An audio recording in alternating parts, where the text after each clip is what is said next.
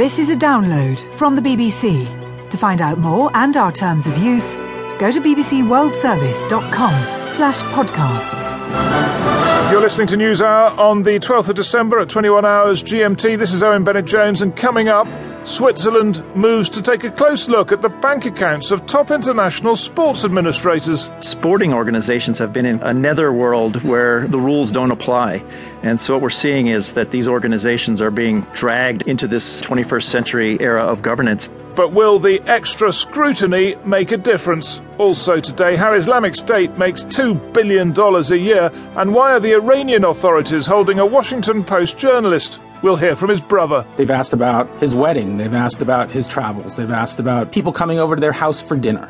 And should you ever write what you really think in an email?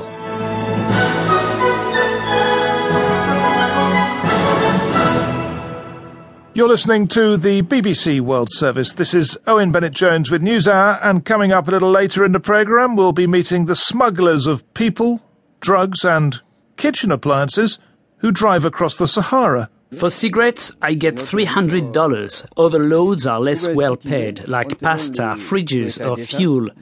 If you do a cocaine trip, then it's 14,000 or even $22,000. But your life is on the line.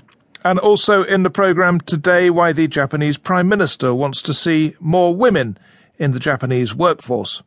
But we start with Switzerland, which has just passed a set of laws known as Lex FIFA, which will improve financial scrutiny of officials in the international sports organisations based in Switzerland. It's an interesting move.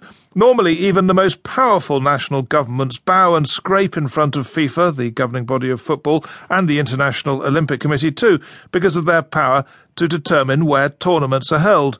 Who can forget the IOC's list of demands to Winter Olympic bidding cities actually leaked by the Norwegians when they pulled out of their bid for the 2022 Winter Games?